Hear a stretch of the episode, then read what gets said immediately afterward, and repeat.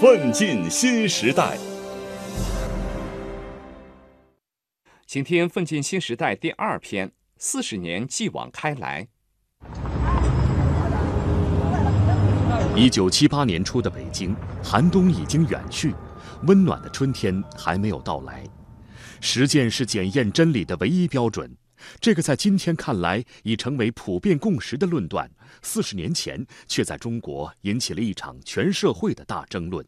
一九七八年十二月十三号，三张十六开的白纸上落下的四百来字，深刻地影响了中国的历史进程。邓小平在中央工作会议上讲了下面这番话：一个党，一个国家。一个民族，如果一切从本本出发，那他就不能前进，他的生机就停止了，就要亡党亡国。如果现在再不实行改革，我们的现代化事业和社会主义事业就会被葬送。平地一声春雷，草木萌动，万物复苏。一九七八年十二月底，安徽小岗村村民签下的生死状，博求包产到户，为压抑的农村经济撕开了一道透气的口子。一九八零年，深圳、珠海、汕头、厦门四个经济特区的成立，打开了中国对外开放的窗口。对内改革，对外开放，这些变化就发生在短短两三年间。改革就要有所触动。八十年代末到九十年代初，我们的改革面临着国内国际的双重考验。就是在这个背景下，有了那场著名的南方谈话。中国的时候，只要不搞社会主义，不搞改革开放、发展经济，真逐步的改善人生活，这个我任何一条路都是死路。从一九七八年算起，中国的国内生产总值翻一番用了六年，再翻一翻用了五年，又四年翻一番，直至二零一七年。八十二点七万亿，占到世界经济百分之十五的比重。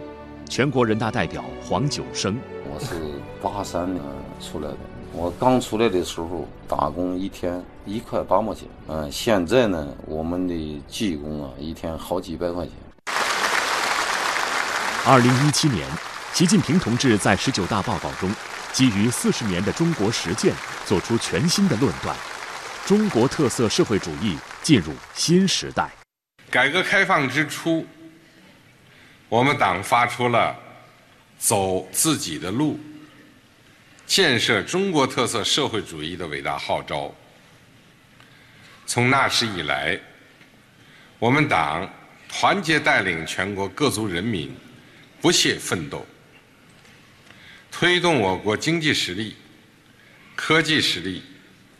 国防实力、综合国力进入世界前列，推动我国国际地位实现前所未有的提升。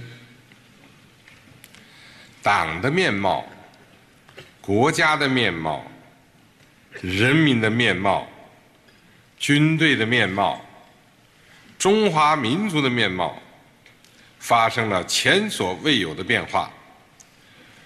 中华民族正以崭新姿态屹立于世界的东方。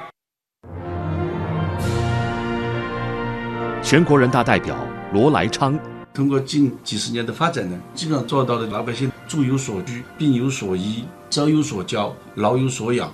回望来路，走稳前途。全国政协委员施卫东。全面建成小康社会就在眼前，再有三十年，中国成为社会主义现代化富国强国。这时候，老百姓可以自豪地说：“我们的中国梦已经实现了。”